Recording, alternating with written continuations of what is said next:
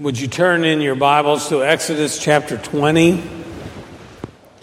uh, 1 through 17? Exodus 20. And following the reading of Scripture, we will sing the Gloria Patri, which is printed for you in your, in your bulletins. So, Exodus 20, 1 through 17, please stand for the reading of God's holy word.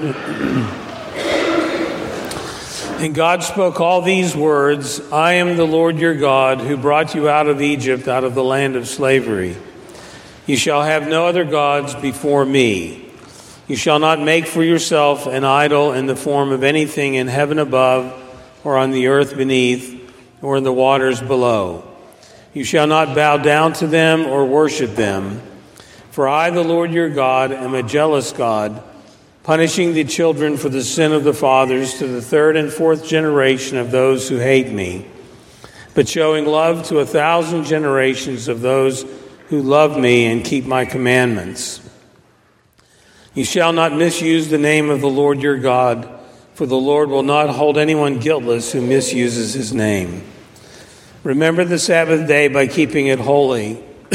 Six days you shall labor and do all your work but the seventh day is the Sabbath to the Lord your God. On it you shall not do any work, neither you nor your son or daughter, your, nor your manservant or maidservant, nor your animals, nor the alien within your gates. For in six days the Lord made the heavens and the earth, the sea and all that is in them, but he rested on the seventh day. Therefore the Lord blessed the Sabbath day and made it holy. Honor your father and your mother so that you may live long in the land the Lord your God is giving you. You shall not murder. You shall not commit adultery. You shall not steal. You shall not fa- give false testimony against your neighbor. You shall not covet your neighbor's house. You shall not covet your neighbor's wife or his manservant or maidservant, his ox or donkey, or anything that belongs to your neighbor. And God will add his blessing to this reading of his word. Amen. The Heidelberg Catechism is directing our thoughts to think about how we may express our gratitude for the deliverance from our sin and misery. And it covers two broad areas in the questions to come. One is the moral law, the Ten Commandments, and the second is the is prayer considering the Lord's Prayer.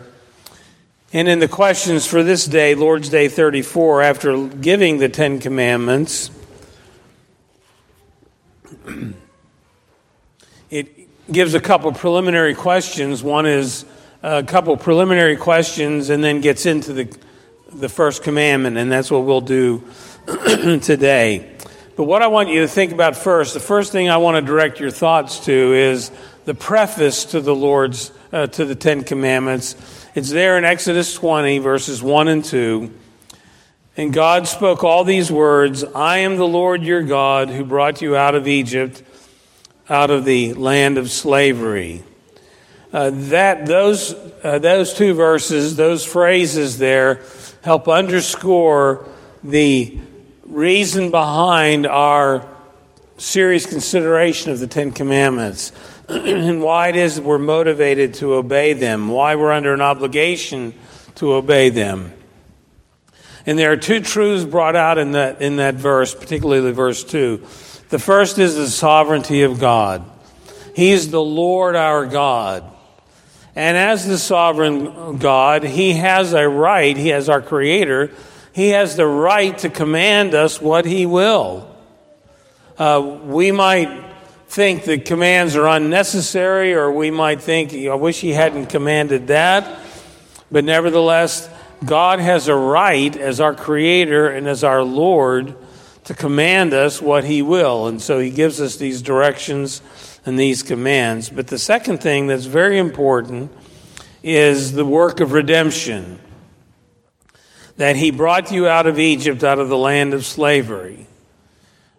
Not only does God have a right to direct our lives, but the basis on which the law is given and built is redemption.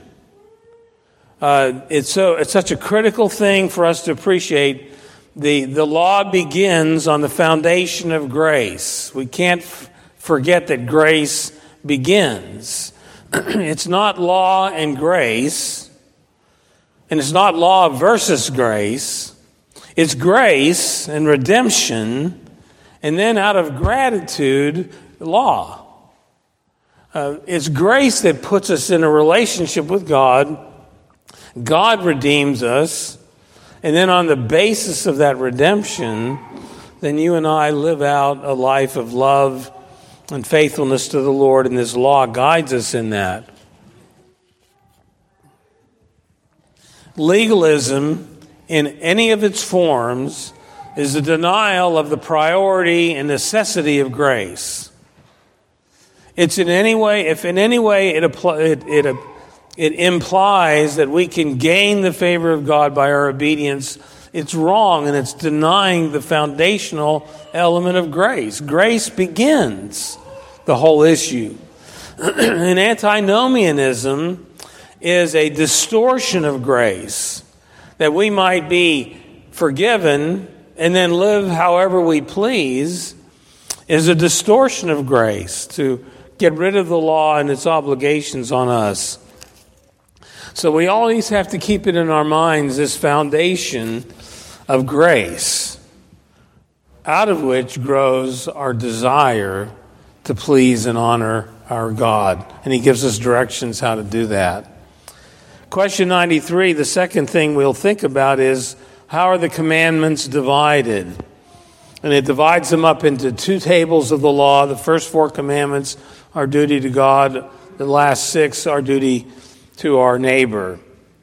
Turn to Matthew 22, verse 36. Matthew chapter 22, verse 36. Jesus answers the question, What's the greatest commandment?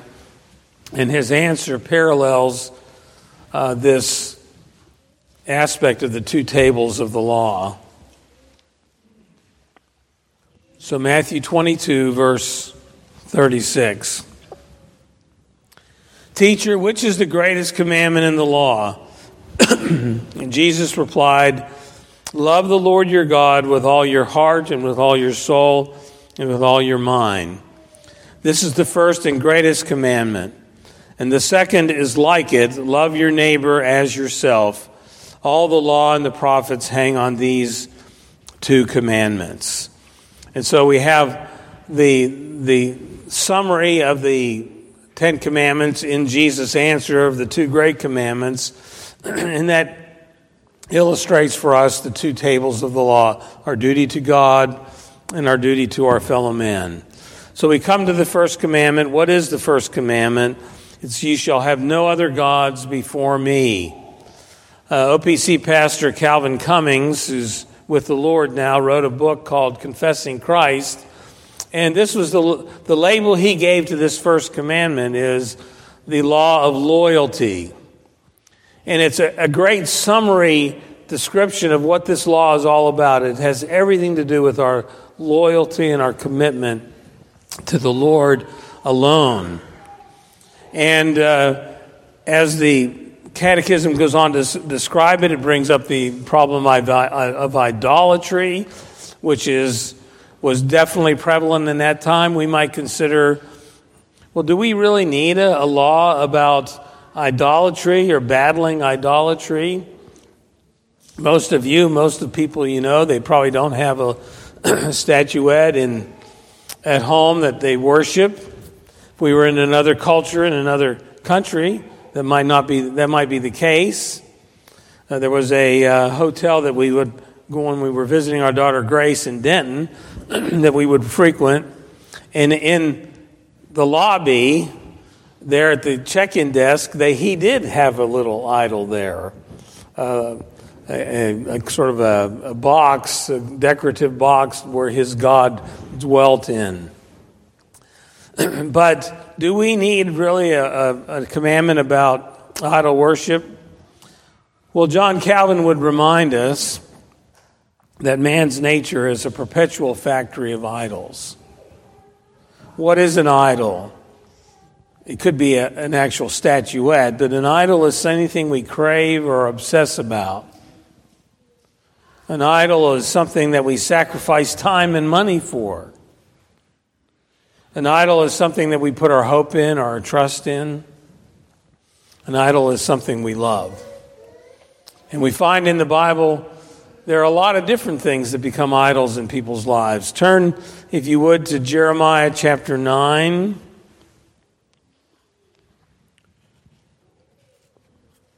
Jeremiah 9, verse 23.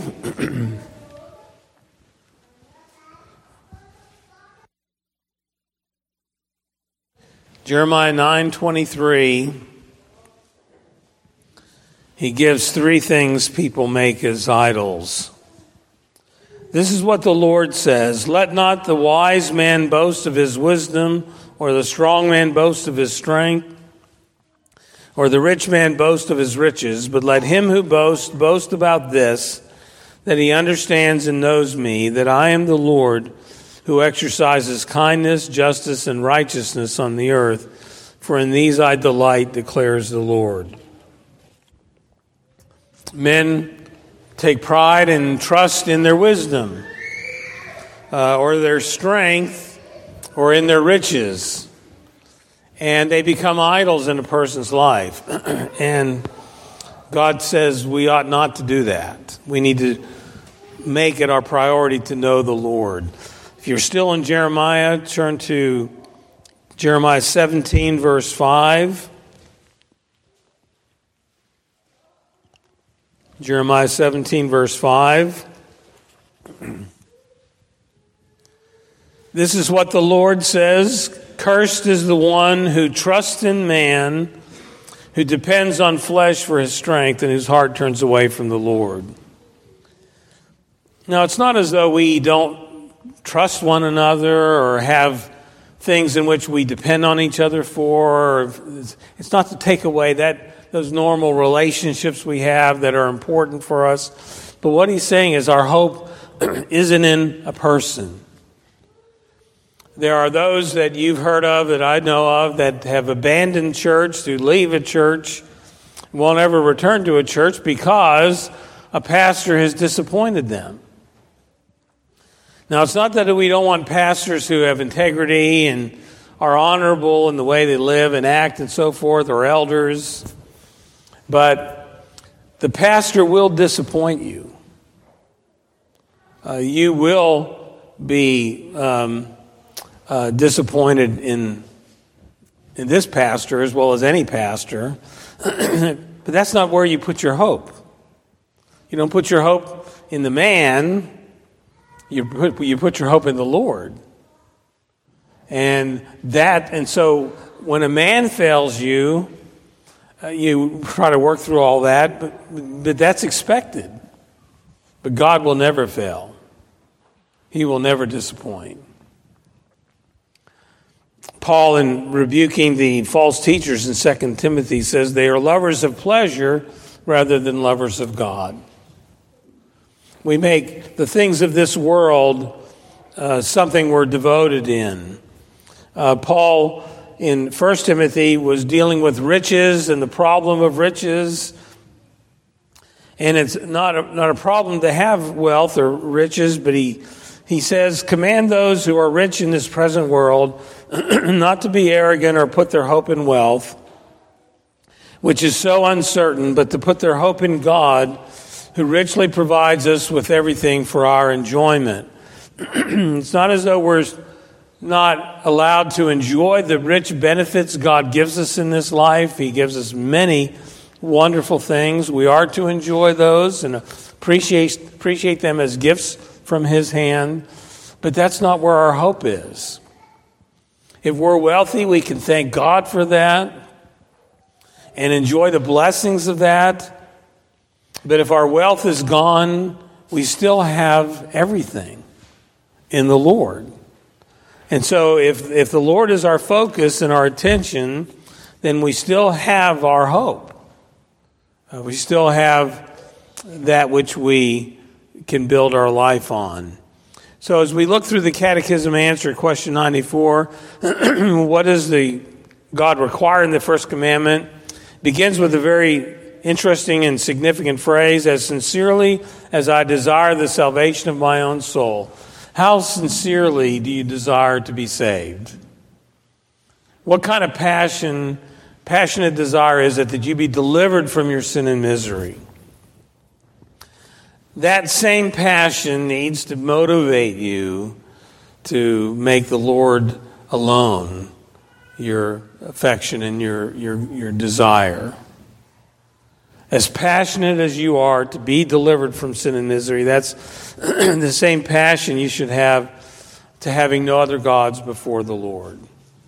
The answer things to avoid idolatry, sorcery, superstition, prayers to saints, or any other creatures. In other words, no allegiance to a created thing should take precedence. But what are we to do?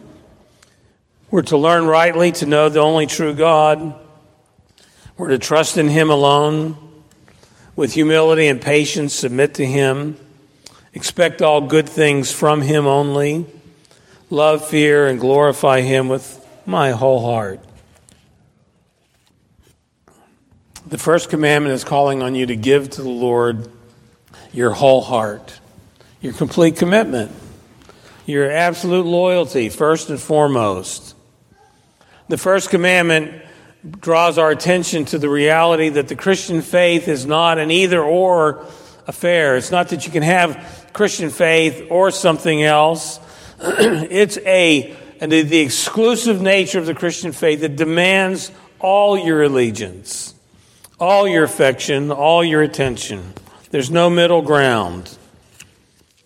Throughout Scripture, we're called on to that. Um, remember Joshua when he was reaffirming the covenant in his last speech said whether you want to get rid of the gods of Egypt or not that's your decision but as for me and my house we will serve the Lord Jesus made the, the statement you cannot serve two masters. Either you're going to love one and hate the other, or be devoted to one and despise the other. You cannot serve both God and mammon. There's a, it's an all out commitment to the Lord.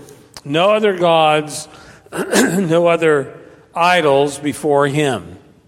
And we see an interesting and important parallel to this in our marriage vows. What would a woman think if a man came to the, his marriage with the, to make the vows to, a, to his prospective wife and brought along his mistress and said, Well, she's going to be part of the uh, relationship here? She would be outraged and she would say, No, the vow that you're going to make is forsaking all others. You're going to commit yourself to me. And you're familiar with that, that those statements and the marriage vows that you have you heard, forsaking all others. And we would not think a wife or a husband were cruel or proud or unfair or intolerant in making such a demand. It's a reasonable demand. It's a holy demand. So why do we why do people think that God is somehow unjust to demand your full allegiance? He wants you to vow to forsake all others and bow before him alone.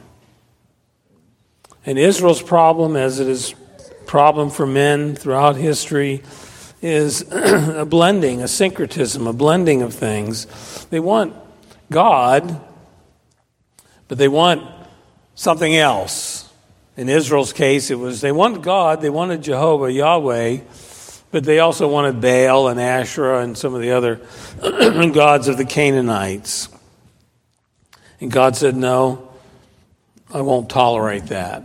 I want you to have no other God before me. And that doesn't mean God's in a list of gods and you have him above the other gods. He's, saying, I don't want you to have another God before my face, in my presence. And God being everywhere present, that means there's nowhere you can go with your idol that you can escape the gaze of Almighty God. And you are not to have that idol in His presence, in His face. You're to be 100% committed to the Lord. You shall have no other gods before me. Part of the problem of the weakness of the church, the weakness of Christianity, the weakness of our Christian lives is we're double minded. Uh, turn to James chapter 1. James chapter 1, verse 5.